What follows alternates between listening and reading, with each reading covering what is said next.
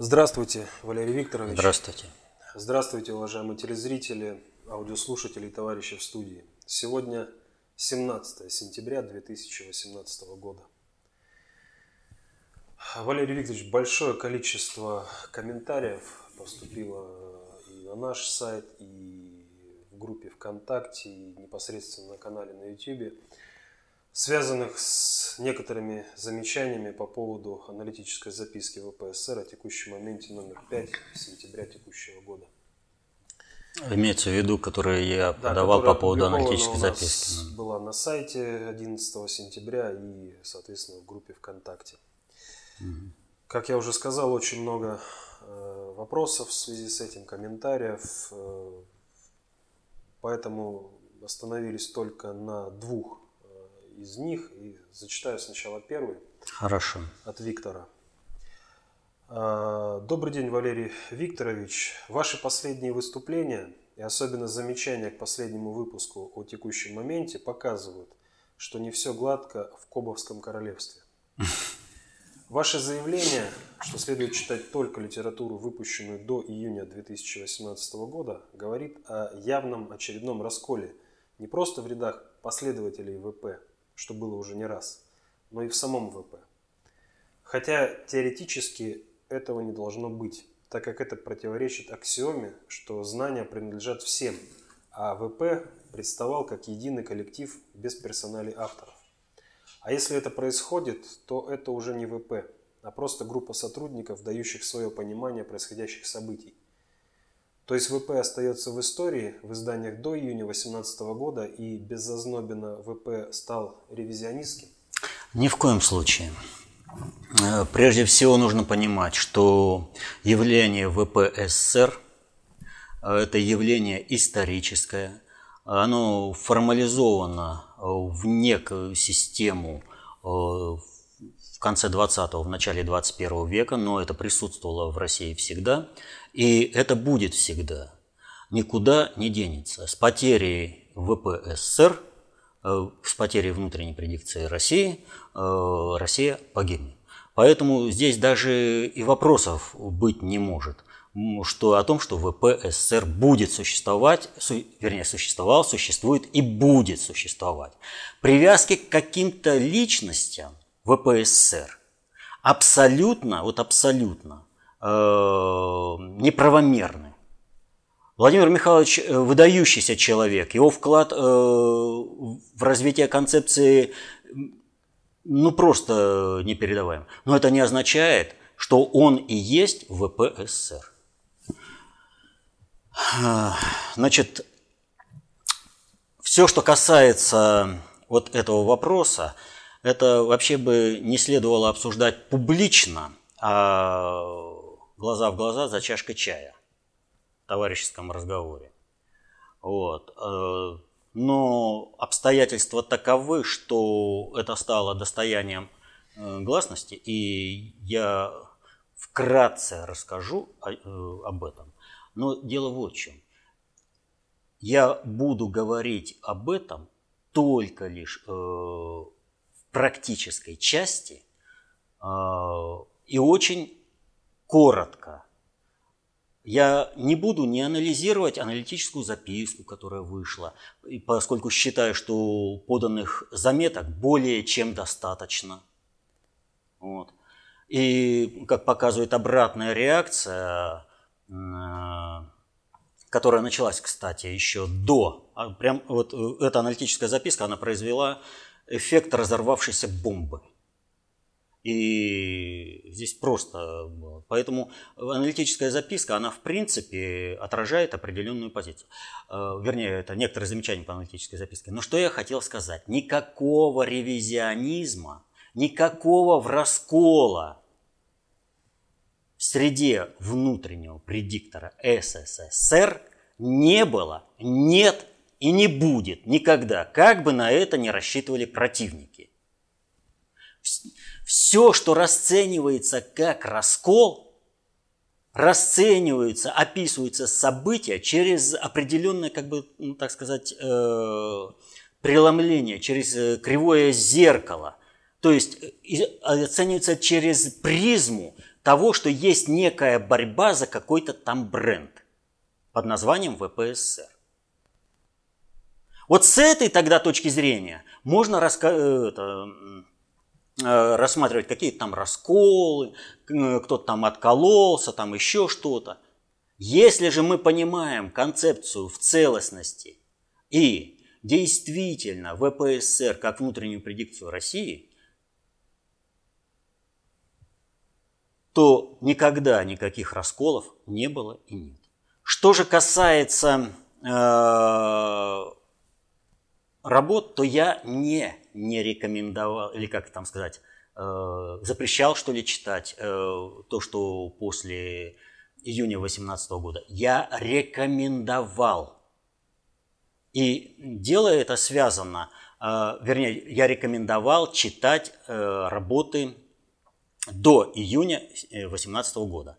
Дело в том, что рекомендация в данной ситуации – это как рекомендация учебника, то есть то, почему можно учиться. Читать нужно все. Например, когда вышла аналитическая записка, я сразу же, как только ее увидел, сразу же сделал так, чтобы все, кто со мной работает, были с ней ознакомлены. Я просто сказал, говорю, с каждого спрошу знаний. Вот э, просто вот, э, чтобы вы точно знали, что написано и ваше мнение. Потому это очень хороший практикум по освоению концепции общественной безопасности. Но Учиться надо по тем.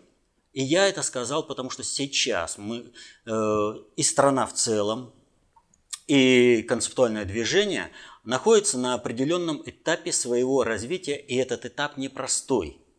Образно говоря, сейчас ситуация такая, что нам бы день простоять, до ночи продержаться. И поэтому, чтобы система – чтобы концепция общественной безопасности, чтобы внутренний предиктор СССР не были введены в э, состояние э, внутреннего разгона, разноса, вот, был мной поставлен определенный якорь, зафиксирована точка, вокруг которой сейчас будут бурные дебаты, но тем не менее все успокоится и все пойдет дальше.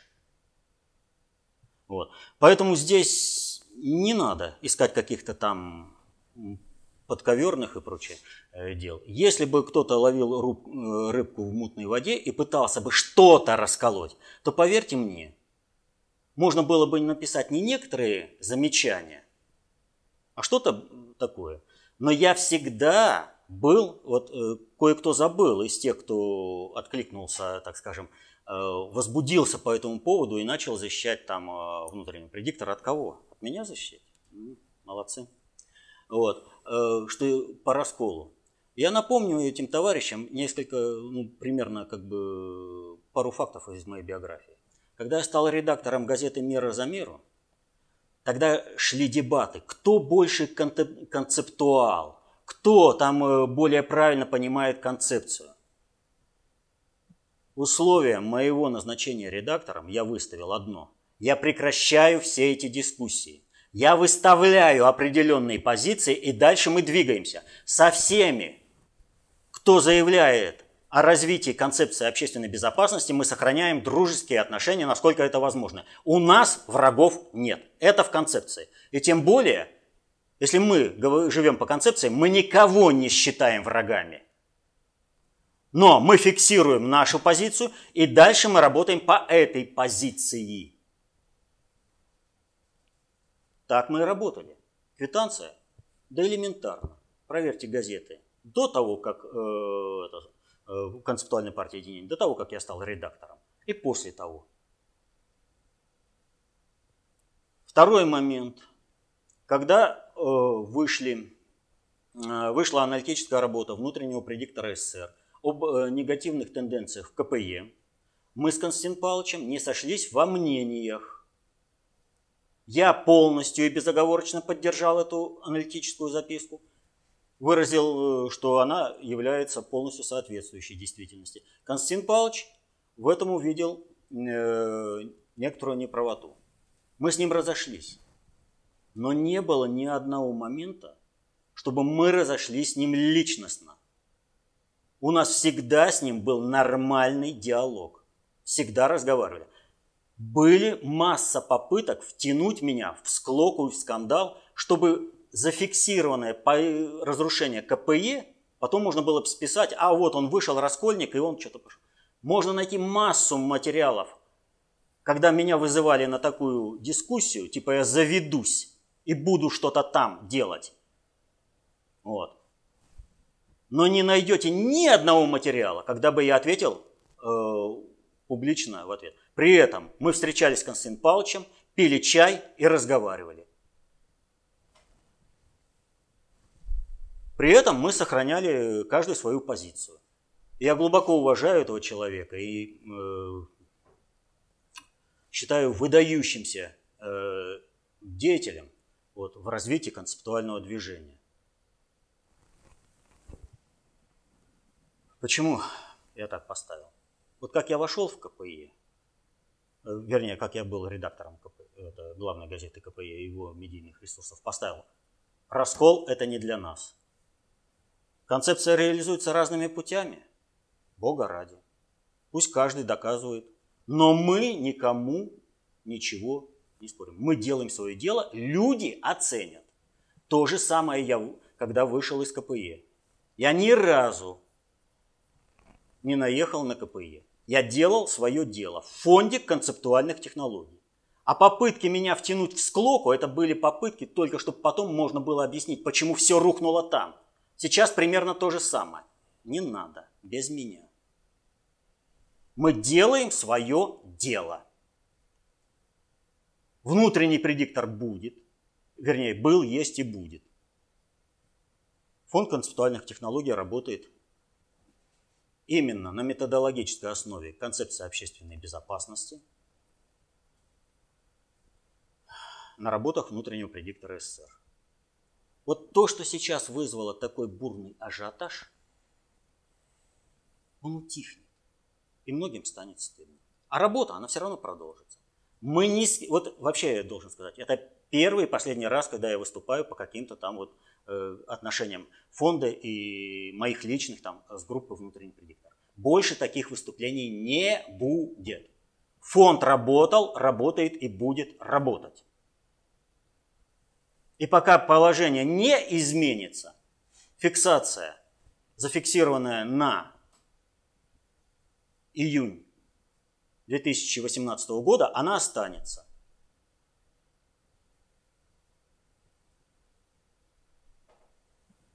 Так вот,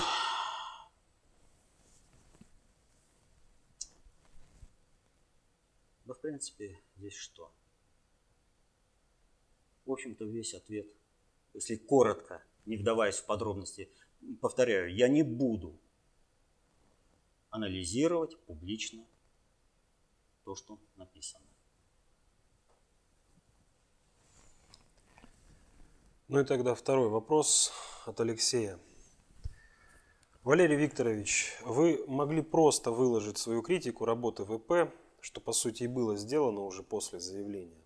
Обсудили бы и работали дальше каждый на своем участке общего поля. А жизнь бы показала, кто больше прав. Но вы, по сути, сделали заявление, что ВПСР без Зазнобина уже не тот. Зачем? Если ВП Можно уже... сразу прерву. Я не делал такого заявления. Это исключительно домыслы. Абсолютные домыслы. Я сделал другое заявление. О том, что я рекомендую в качестве учебного пособия – изучать концепцию общественной безопасности только по работам до, 2000, до июня 2017 года. Это принципиальная разница. И те, кто возбудился по какому-то другому поводу, это их домысл. Если ВП уже не тот, то мы и так это увидим по падению качества работ в будущем.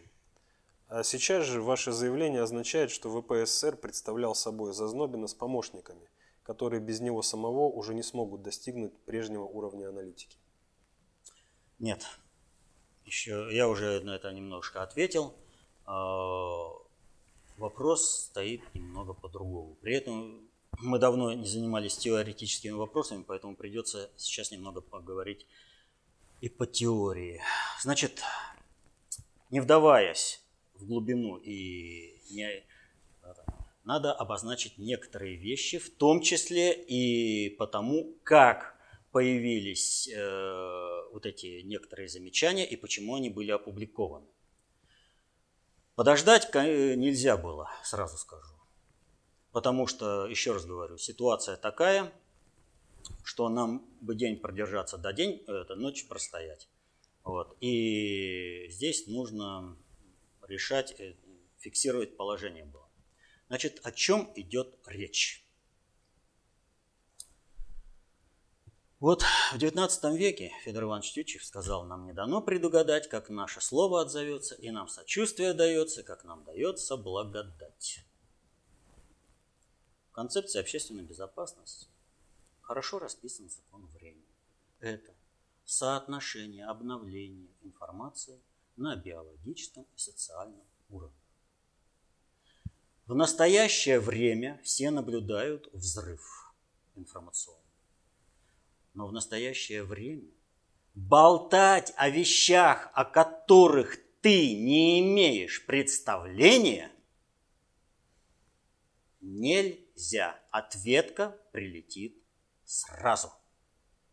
Сходу прилетит ответка.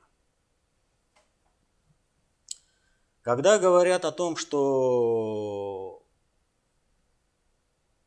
я мог промолчать, уйти в сторону, и, то есть это люди не представляют вообще, о чем они говорят.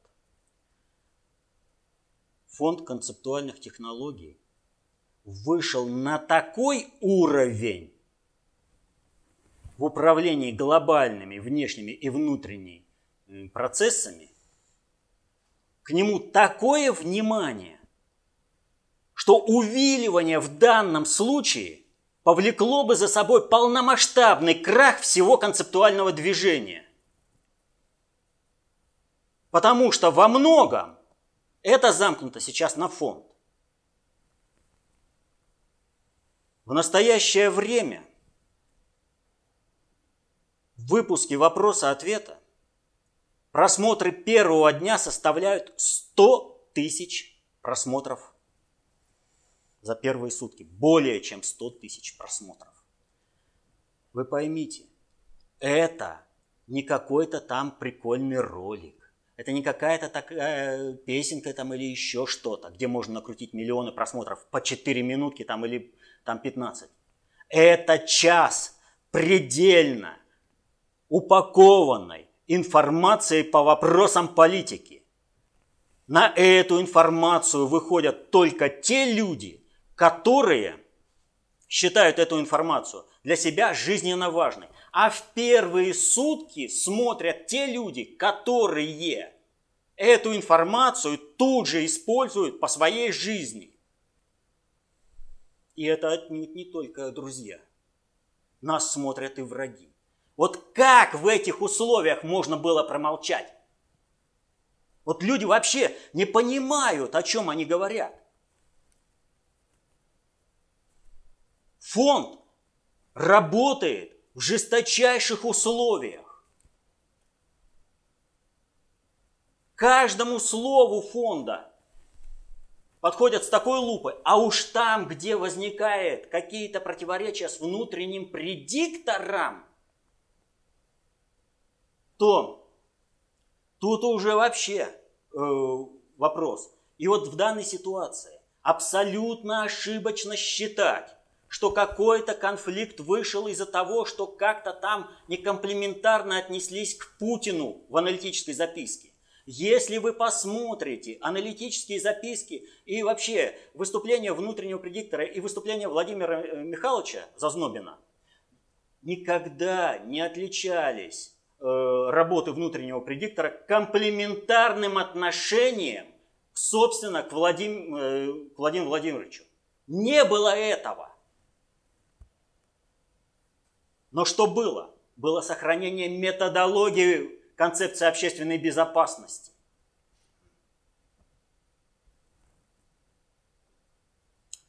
Ладно, я обещал, что я не буду разбирать аналитическую записку. Так вот, никакого расхождения в оценке Путина в работах внутреннего предиктора до июня 2018 года и Фонда концептуальных технологий не было. Абсолютно, от слова совсем не было. Вот это надо понять. И дело не в том, что есть какая-то личность Путина, а дело в том, что поддержка Путина осуществляется ровно настолько, насколько мы его действия оцениваем позитивными, плодотворными для России, для обретения ею суверенитета и своего могущества. В этом плане. Почему к фонду такое большое внимание? Мы же занимаемся аналитикой. А что такое аналитика? Кто-нибудь понимает? Кто-нибудь знает? На сей счет есть много мнений. Аналитика дает ответы на разные вопросы.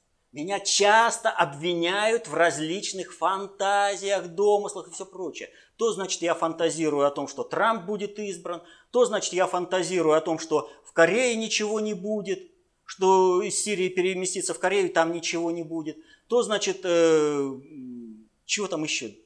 Сами подберите, где я там чего нафантазировал. ИГИЛ там, это регулярная армия США.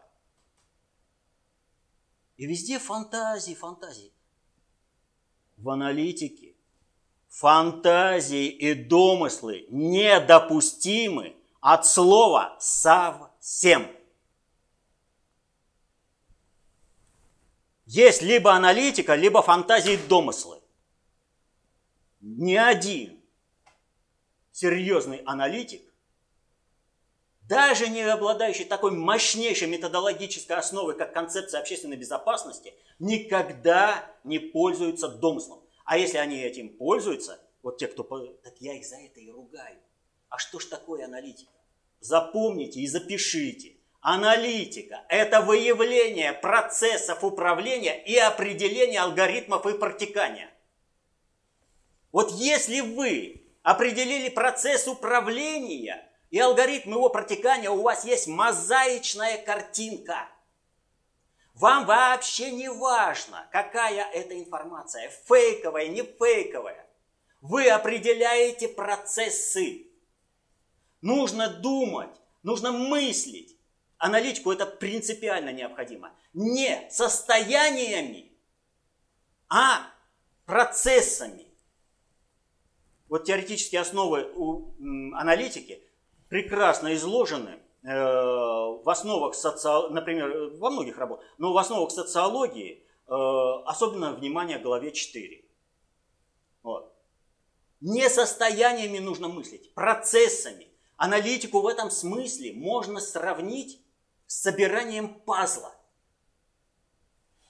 Какая, какие домыслы, какие фантазии могут быть, когда вы точно видите, вот пазл такой-то формы, это информационный модуль, у него такие-то э, выходящие из него вот на рисунке, то есть вот конфигурация, следовательно, другой информационный модуль будет к нему примыкать только таким же образом, но рисунок это вот информационные потоки. Они должны вот здесь начаться, а здесь продолжиться. Вы не фантазируете, вот скажем, дерево какое-то собираете, веточка, да? Вы же не фантазируете, какая там должна быть э, эта вот веточка там, э, какие листочки и все прочее. Вы видите, ага, Э, ветка, ветка такой толщины, значит пазл нужно найти по такой-то форме, и он такой-то толщины, веточка должна примыкать такой-то толщины. И вы находите такой пазл и его вкладываете. Ну все же с детьми собирали. Вот в этом отношении аналитика это собирание пазла. Какие домыслы, вы о чем говорите? Вот когда у вас есть мозаика, мозаика, у вас есть общее представление, и тогда выпадение отдельных элементов информационных модулей не представляет для вас критической ситуации. Вы видите общую картину. Если же для вас какой-то информационный модуль носит какое-то принципиальное значение, вы, за счет выявленных уже информационных модулей спокойно можете определить параметры этого информационного модуля, а для конкретной, что называется, цветовой гаммы, вы знаете, где и как его найти. Все пазлы собирают и знают, что вот какая-то там фигура, вы твоего не можете найти, доложили все. Оставшийся пазл вы его вкладываете в оставшееся место. Это аналитика. Никаких домыслов в принципе в аналитике быть не может. Об аналитике... Так вот, в этом отношении, когда вы понимаете, что аналитика – это выявление процессов, управления, то есть конфигурация информационного пазла, и алгоритмы его протекания, то есть вот э, на пазле рисуночек, вы спокойненько выстраиваете картинку. Выпадение какого-то, повторяю, информационного модуля не несет критической. А если что-то появляется дополнительное, вы точно знаете, куда и как его встроить. У вас не меняется принципиально картинка. Это, если вы допускаете домыслы, значит у вас калейдоскопическое мировоззрение. Если вы говорите э, об аналитике, необходимо иметь мозаичное мировоззрение, чтобы никогда у вас э, новый элемент не разрушил вашу мозаику, нужно мыслить процессами. Процессами. И вот тогда, когда вам вбрасывают fake news, вы тоже, для вас это вот, для аналитика, это вообще не играет никакой роли. То есть позитив, негатив никакой, ему нужно выявить процесс. Fake news вбрасывают для чего? Для того, чтобы запустить какой-то процесс. Значит, вам нужно определиться с ним. Вы его собрали, вы его определили, этот процесс. И вы в общую мозаичную картину мира это вписали. Но нет проблемы работы. Fake news, всякие, э, всякая ложь, она имеет значение только для тех, кто мыслит состояниями, кто допускает хоть какое-то присутствие домысла в аналитике. Повторю, в практической аналитике ни фантазии, ни домыслы в принципе недопустимы. Нужно говорить только то, о чем ты знаешь, точно знаешь. И это обеспечило успех развития нашего фонда, что к нашим э, передачам стали стремиться. Потому что мы знаем, чего говорим. И мы знаем, как наше слово отзовется. Так вот, еще один э, момент по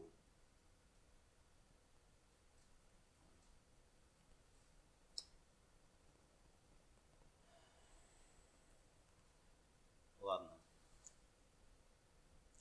Так вот, болтать о вещах, о которых не имеешь представления, нельзя. Фонд имеет очень серьезное влияние в управлении.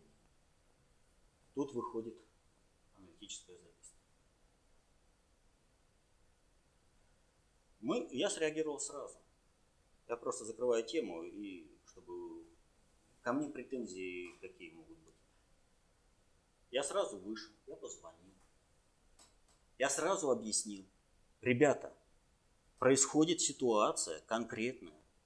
Это не просто диаметра, это самое, вот эта аналитическая записка, первые две части, они диссонируют даже с третьей частью с заключением. А что касается деятельности фонда и нашей, это диаметрально противоположно. Это вот так вот. Что делать? Если мы принимаем позицию этой аналитической записки, соответственно этому мы должны закрыть работу фонда либо врать.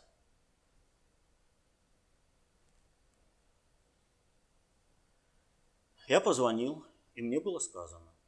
Я говорю, ну надо как-то утрясать. И мне было сказано прямым текстом. Поступайте так, как считаете целесообразным на свое усмотрение. Какие могут быть ко мне претензии? Что я еще четыре дня пытался разрулить эту проблему?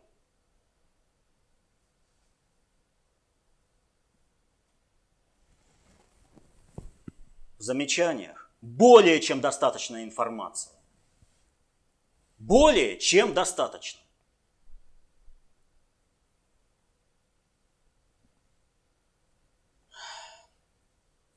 Так что эту тему на этом мы закрыли и более к ней не возвращаемся. Кого она интересует? Сами. Мы, фонд, работаем. И будем рекомендовать только работу внутреннего предиктора до июня 2018 года, пока не э, закончится вот турбулентный этот момент. Но этот турбулентный момент ничего не имеет общего с расколом. Вот абсолютно никакого общего. Для этого просто нужно понимать, что такое внутренний предиктор и как он функционирует. Читайте работы внутреннего предиктора. Все, что могу сказать.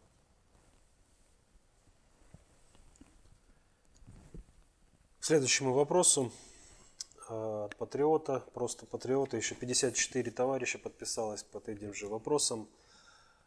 Э, здравствуйте. Вам не кажется, что истинный замысел новой программы Владимира Соловьева «Москва, Кремль, Путин» в том, чтобы, открыть, открыт, э, чтобы открыто выставить Путина этаким диктатором с культом личности и еще сильнее обрушит его, его рейтинг?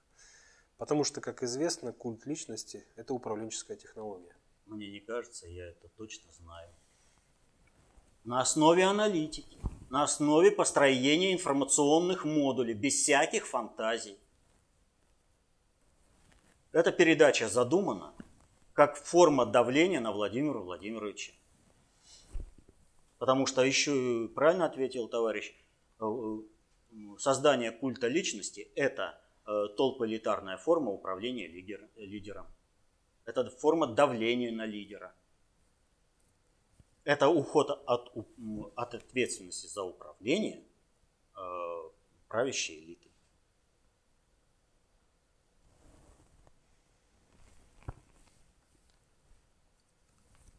Далее вопрос от Антона. Э, Валерий Викторович, э, прокомментируйте, пожалуйста, интервью предполагаемых отравителей Скрипалей. Путин посоветовал им обратиться в СМИ. Что это? Слив агентов? Перед, микрофонов, перед микрофоном они явно нервничали. Да и выглядят они как, явно как агенты спецслужб. Ну, я не знаю, это, наверное, в сериалах такие агенты спецслужб. Они явно не выглядят как агенты спецслужб. Даже агенты специально подготовленные, чтобы выглядеть не как агенты спецслужб. Э, значит, управленческий маневр сделан Скрипалей, находится в активной фазе.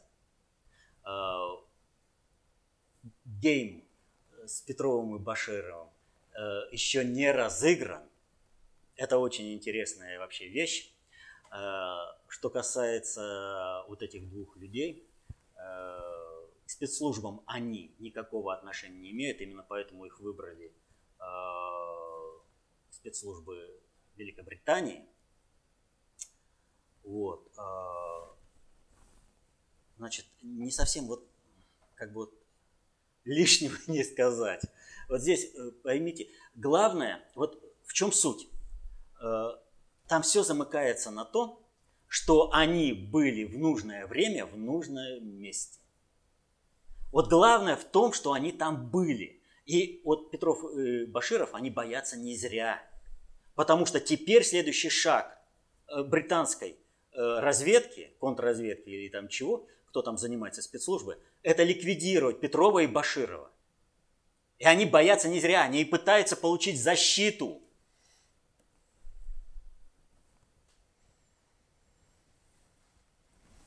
Что я пусть э, Сергей Викторович знает, что делает.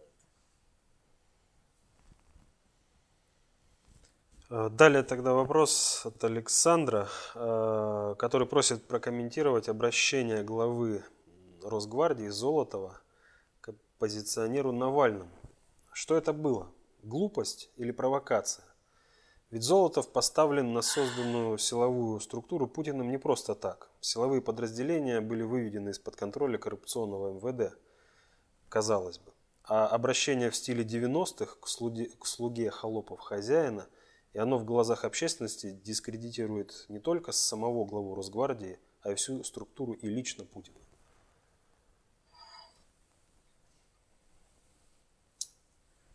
тяжелый момент. Мне очень жалко, что в этот тяжелый момент золото у меня оказалось Хинштейн.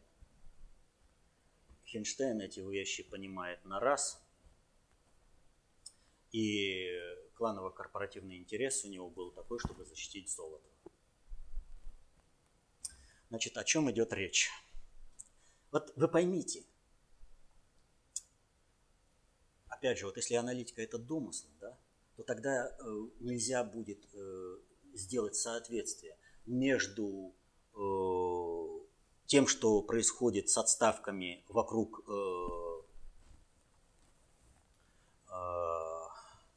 Трампа и то, что было сделано с золотом. У Трампа последовательно выбивают людей. Теперь Золотого просто сделали на раз. Просто на раз сделали. Следующий шаг – создание условий для его отставки. Этого еще можно избежать. Но работать нужно по-другому. У Золотого должны быть такие аналитики, которые помогут ему выйти из этой ситуации. Ведь поймите, какая ситуация вообще возникла. Это вообще опускание офицерской чести. Это человека опустили. Ведь посмотрите, боевой генерал вызывает на дуэль какого-то шпака, даже не штафирку. Вообще, это что это такое? Он опустился на уровень экскрементов. Он поднимает и создает ему политическое реноме, опускаясь сам в никуда, подставляясь по всем информационным модулям. Да как это вообще возможно было сделать? Кто рядом с ним занимается аналитикой, информационными процессами? Неужели нельзя было подсказать, генерал вызывает? Да вообще, на дуэли вызывают всегда равного. Равного! Да, не, да хоть какие у него президентские амбиции. Вон алкаш, который валяется в луже, у него может быть вообще быть президентом мира амбиции.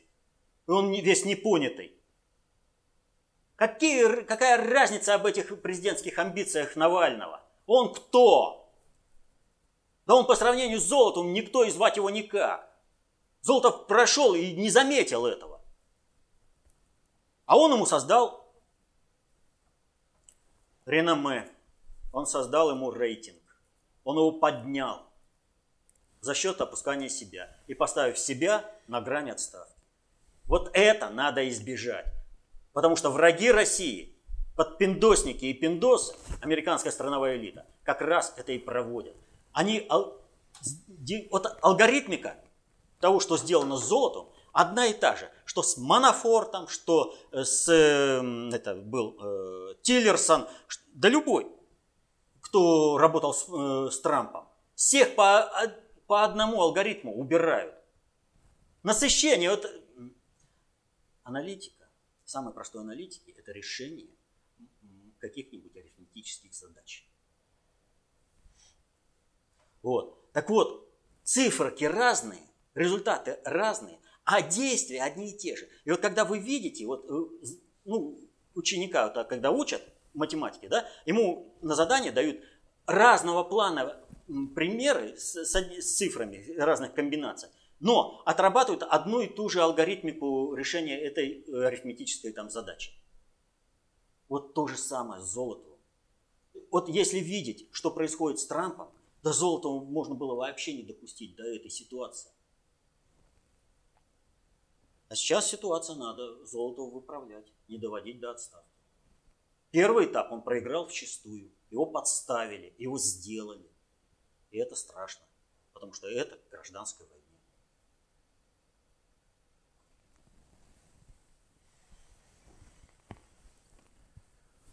Следующий вопрос от Алексея. Валерий Викторович, э, прошли крупнейшие в современной истории России учения «Восток-2018». Э, к ним было привлечено около 300 тысяч военных, более тысячи самолетов, вертолетов, беспилотников, до 36 тысяч, тысяч танков, бронетранспортеров и других машин, до 80 кораблей и судов обеспечения – не могли бы вы э, провести сравнительный анализ с другими крупнейшими учениями, а именно Запад-81, Это кодовое название оперативно-стратегических учений армии и флота СССР и стран Варшавского договора, проходивших с 4 по 12 сентября 1981 года на территории Белорусского, Киевского и Прибалтийского военных округов, а также в акватории Балтийского моря. Нет, конечно, не могут. Это совершенно разные события, разного порядка. Э, просто даже сравнивать не приходится. Дело в том, что вот те маневры 81 года, 82 года, самая знаменитая семичасовая война, как ее получила на Запад, вот, они э, были условиями договора. Брежнев умирал. Вот. И вся парцов номенклатура после смерти Брежнева мечтала интегрироваться в Запад, но им нужно было показать на своих как бы условиях. И они показывали силовую составляющую переговоров. Ну, их сделали. Что же происходит сейчас? Сейчас ситуация критическая. Вот вокруг Сирии происходит наращивание сил и средств. Вокруг Сирии ведется информационная работа. И э, накачивается матрица, что американцы ударят по э, России. Или ударят по э, сирийцам. Ну, по сирийцам они вообще собираются ударить, но если среди сирийских войск находятся наши артиллеристы и специалисты РЭП. Это наши боевые подразделения. Нам как этого избежать, ответного удара? Утереться? Ну, у нас был один такой, который хотел на пустом месте утереться в восьмом году. В любом случае, даже если мы утремся, нас раскатают. Потому что война нужна для стабилизации мировой кредитно-финансовой системы. Просто нас, как страну, уничтожат. И здесь ситуация такая. Мы хотим этого. Путин играет э, на равных с глобальным предиктором. Он говорит, нет, но глобальный предиктор говорит, так а что делать будем? У нас страновики американские. Они же вот все это закусились. Это с ними надо разруливать. И вот проводятся крупнейшие учения. Россия и Участвуют. Показали, и Запад в шоке. Да, это не против какой-то там сирийской армии сражаться. Здесь серьезно. А самое главное, есть определенный консенсус. Повторю, Китай – это от глобальщиков. Это наш ситуативный союзник только потому, что в Китай переносится центр концентрации управления. И поэтому это глобальщики нам подогнали Китай в качестве партнера э, по остановке американского милитаризма. Но Путин взял бонус. Ребят, вы так же, как и мы, заинтересованы в том, чтобы войны не было. Заинтересованы, заинтересованы. А мы говорим, Монголия – наша территория. И не суйтесь. Куда приезжал там Буш? Говорят, Монголия забытая территория. Нет, Монголия очень серьезная территория, за которую очень серьезные ставки делаются. И Путин легко, изящно и сказал, все, решаем эту проблему, но в Монголию никто не суется. И Монгол... как он это сделал? Монгольские войска участвовали в маневрах. Все. Легко, изящно и в то же время, повторю, все учения это проведение войны. Вот сейчас многие гибридная, гибридная война. Проведение вовремя учений, показать возможности армии, это многим головы остужает. В том числе и остужает и американцам. Они никогда не воюют в условиях, когда у них будут неприемлемые потери. А неприемлемые потери, они из Сомали смотались, у них э, люди просто 30 десантников убили, они все моментально собрались и умотали. А теперь представьте себе возможности России. Они почему борзеют? Они почему борзеют? Вот потому, что они надеются, что Россия не ответит. Вот э, немножко возвращаясь э, к первым вопросам, я когда вот это все дело с фондом началось, много интересного про себя узнал. Но дело не в этом. Вот что я обратил внимание. Те, кто типа защищают ВПСР и обвиняют меня во всем, а я на форумах не шарился, мне хватает того, что до меня и так долетает. И так объемы такие приходят, что мама не горюй. Вот. Так вот, что их отличает? Их отличает просто злобная ненависть к Путину. Просто вот вообще злобная ненависть. И вот я смотрю на все это и думаю, а где-то я это уже видел. И видел. На Украине в 13 году, как было организовано э, всеобщее неприятие Януковича. Так в какие сценарии-то мы вписываемся? Поэтому ситуация очень и очень критическая, и молчать нельзя было. Нельзя было молчать. Кровью хотим умыться.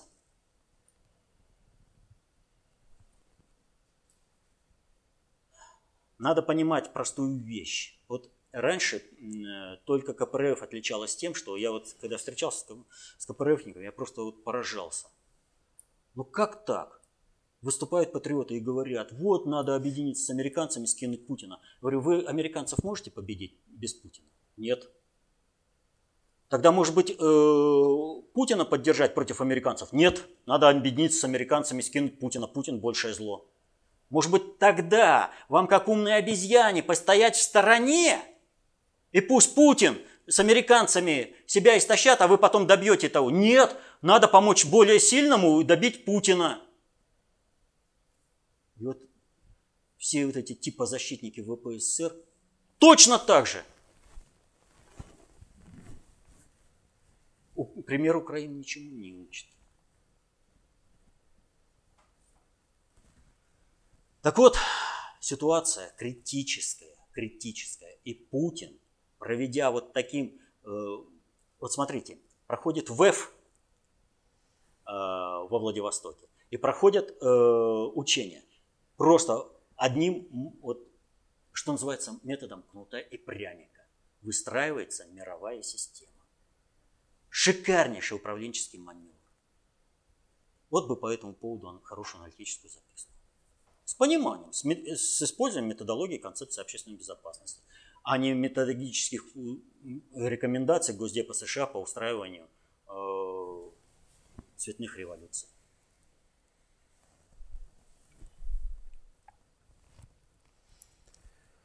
Далее вопрос э, от Анатолия. Э, Валерий Викторович, поясните, пожалуйста, простую вещь. Неужели верхи считают многонациональный народ России с запредельно низким уровнем склада ума попросту дебилами? При всем негативном отношении людей к пенсионной реформе на выборах 9 сентября побеждает партия «Единая Россия». Или это наглая фальсификация для стопроцентного обеспечения гражданской войны на территории Руси? Нет. Верхи действительно, вся россионская элита – народ не ставит ни во что. Да это вообще, кстати, все элиты. Они спокойно сдают страну э, в уничтожение. Вон, посмотрите, что сделали элита Ливии со своей страной. Была благополучная страна. Всем хорошо было. Всем хорошо. Кроме элиты. Страна сейчас умывается кровью, гибнут люди. Но князьки местные шикуют. Это стремление любой элиты в толпоэлитарном обществе. Любой элиты. Это данность. И россионская элита, она в этом отношении еще хуже даже ливийской.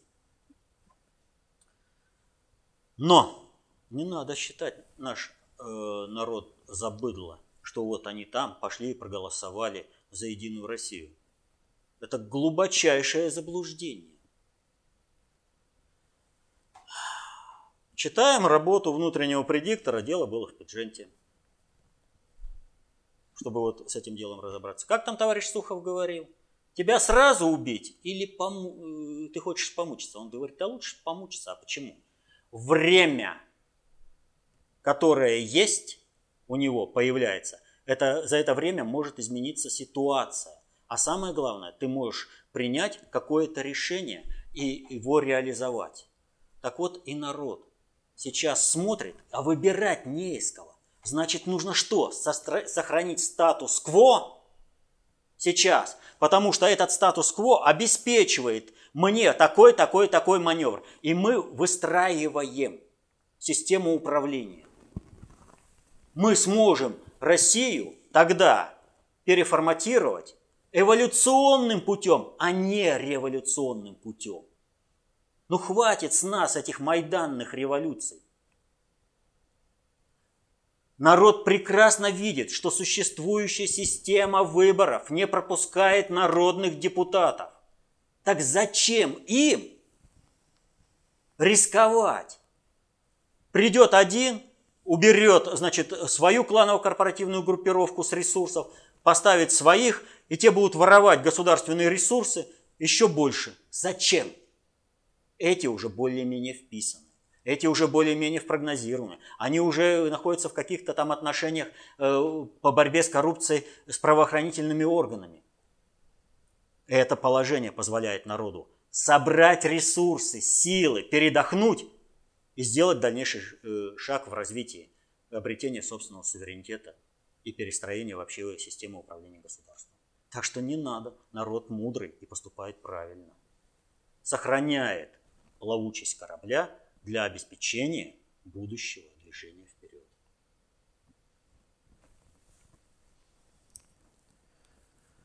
Вопрос от Ивана дальше. А, Валерий Викторович, РПЦ отказалась работать под председательством Константинополя. Кремль не вмешивается в данный вопрос, но наверняка наблюдает за ходом событий и в этой области социальных отношений. Что мог бы означать отказ РПЦ от подчиненности Константинополю с точки зрения глобальщиков и с точки зрения страновых элит? Неправильно вас поставлен. Э, никакой подчиненности РПЦ э, Константинопольскому патриарху нет. Значит, э, здесь принципиально немножко вот там был хороший посыл, да, Кремль наблюдает. А почему Кремль должен вмешиваться? Что РПЦ помогла Кремлю, Путину с пенсионной реформой? Остановила? Нет.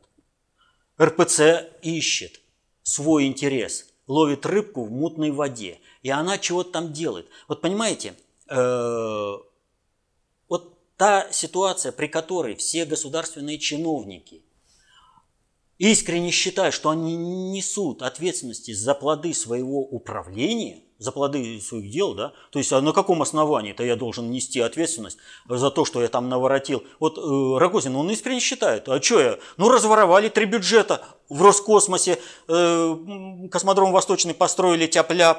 С какой радости-то я буду за это ответственность нести?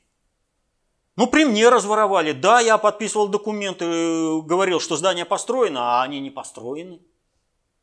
Да, я принимал качество работ такое – что лишь бы это... Ну мы же надеялись-то на то, что все будет списано взрывом. Но взрыв не произошел, ну а какой? Я ответственность за это не несу, за то, что я ворую. И за то, что я вообще не понимаю в управлении ничего. Но дело в том, что у РПЦ вот этот весь клир точно такой же.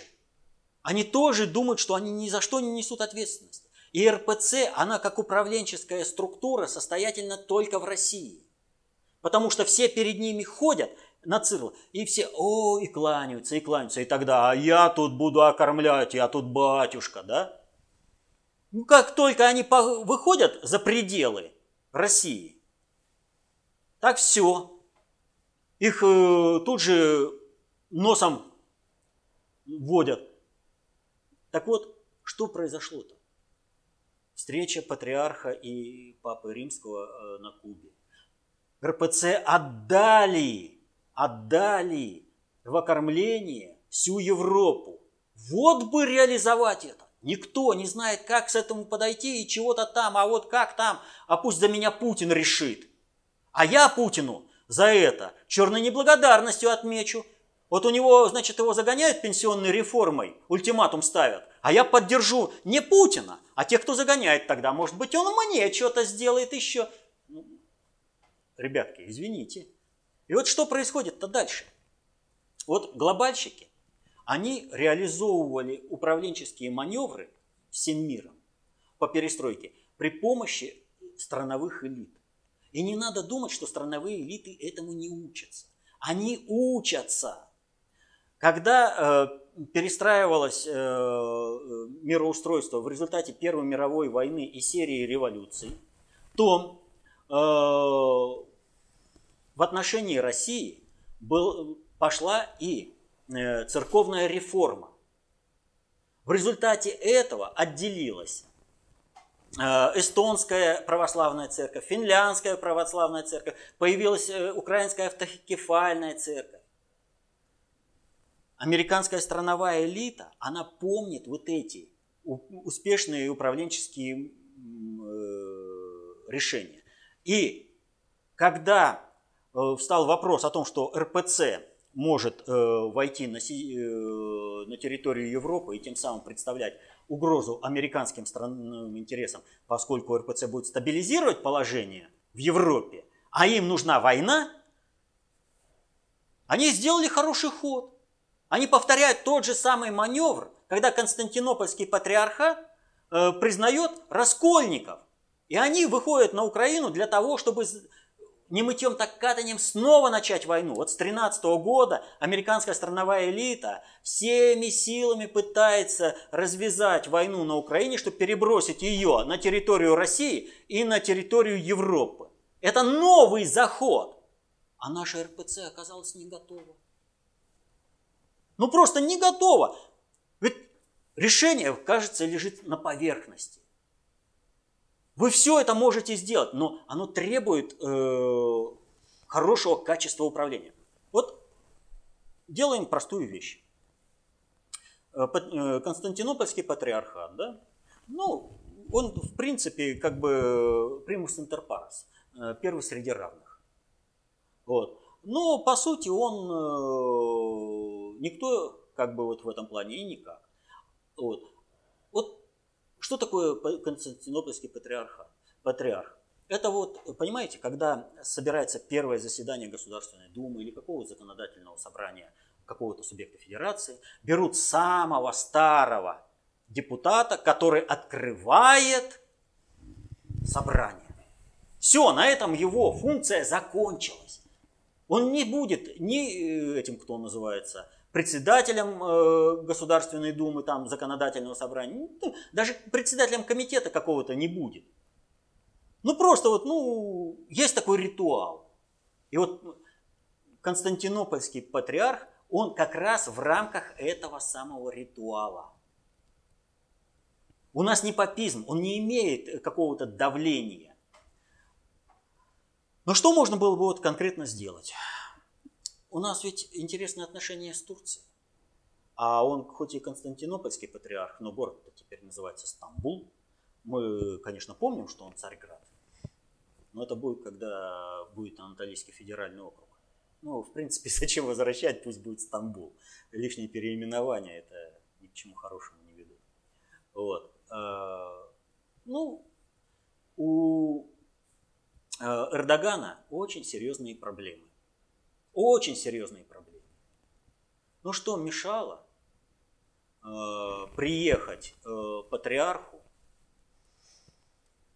с визитом к э, Эрдогану и встретиться с главой турецкой православной церкви. А она не каноническая. А, минуточку, ну вспоминаем. А разве Украинская православная церковь в Канаде, на Украине, они канонические были? И они каноническими стали тогда, когда их Константинопольский патриарх под свою руку взял. Играть нужно уметь на равных, как минимум. А они все сидят и думают, если они будут гадить Путину, а Путин за них будет э, таскать каштаны из огня. Но извините, на все не хватит, в принципе. Сейчас мир спасать надо. Сейчас нужно не допустить государственного переворота и гражданской войны в России. Все подписались под это. Вот я вот смотрю, как на Украине, да, я э, когда смотрел, э, сколько видео на Украине пересмотрел, стримов этого видео, я, мне печально было смотреть концептуальные собрания на Украине. Вас вписали в такой сценарий, а вы не поняли. Все вписались в это дело. Надо зафиксировать положение и надо спасти страну. И народ в этом плане, он не партийными делами мыслит.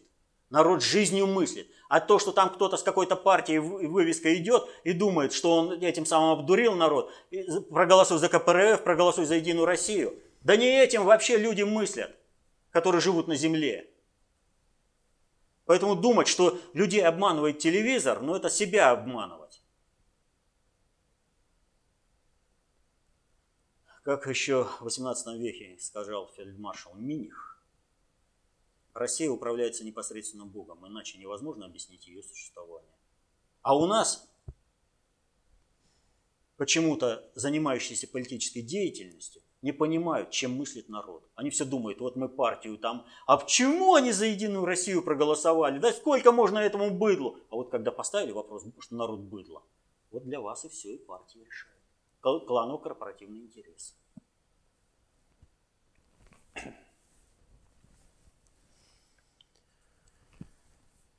И вопрос от Константина.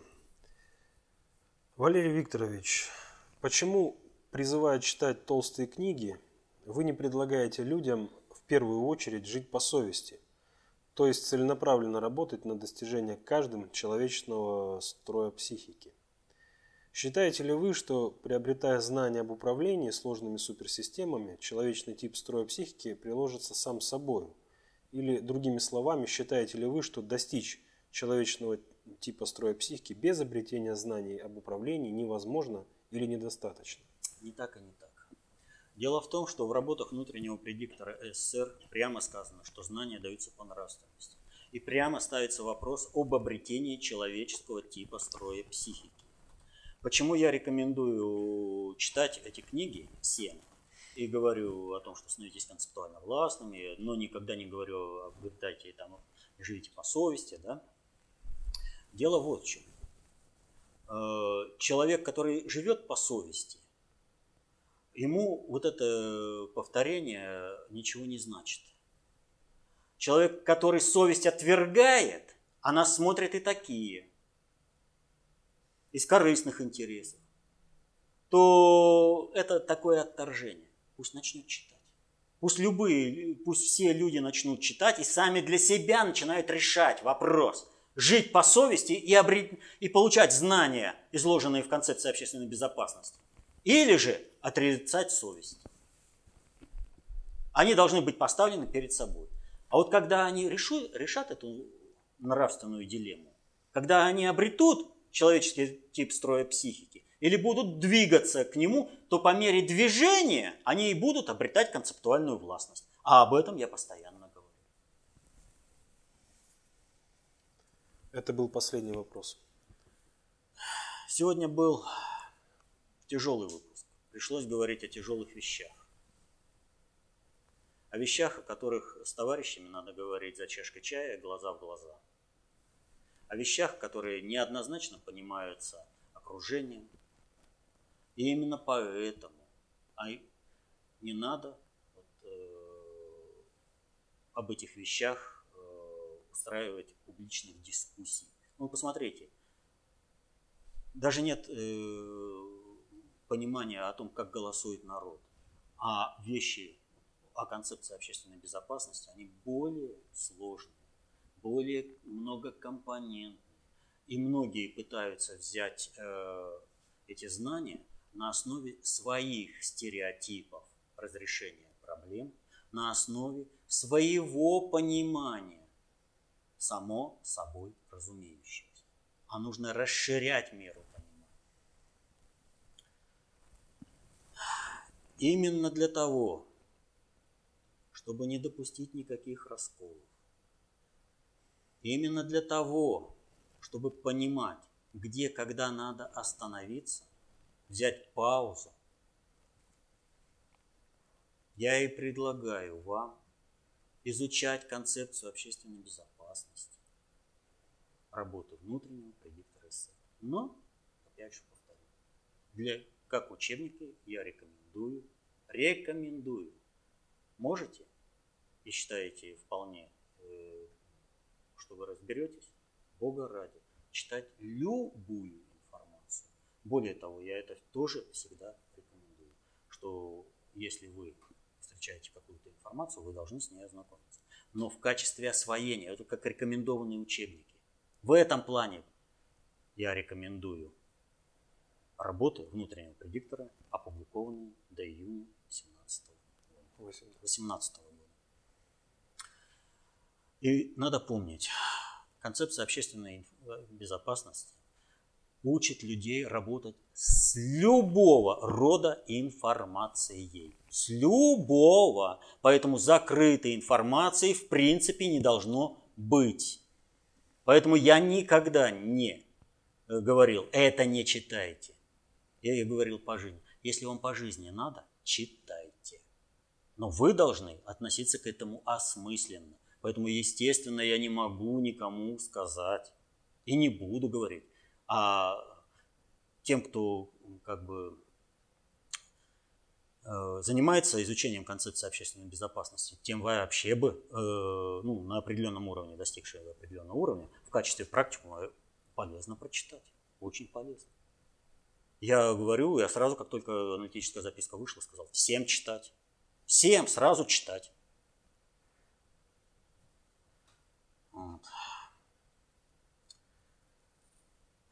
Так вот, я повторю, каждый в меру понимания работает на себя и на свои интересы, а в меру непонимания на того, кто знает и понимает больше. Расширяйте меру своего понимания. Знайте и понимайте больше. Будьте концептуально властными. Защищайте интересы свои и своей семьи. Читайте работу внутреннего предиктора Мирного неба вам. До следующих встреч.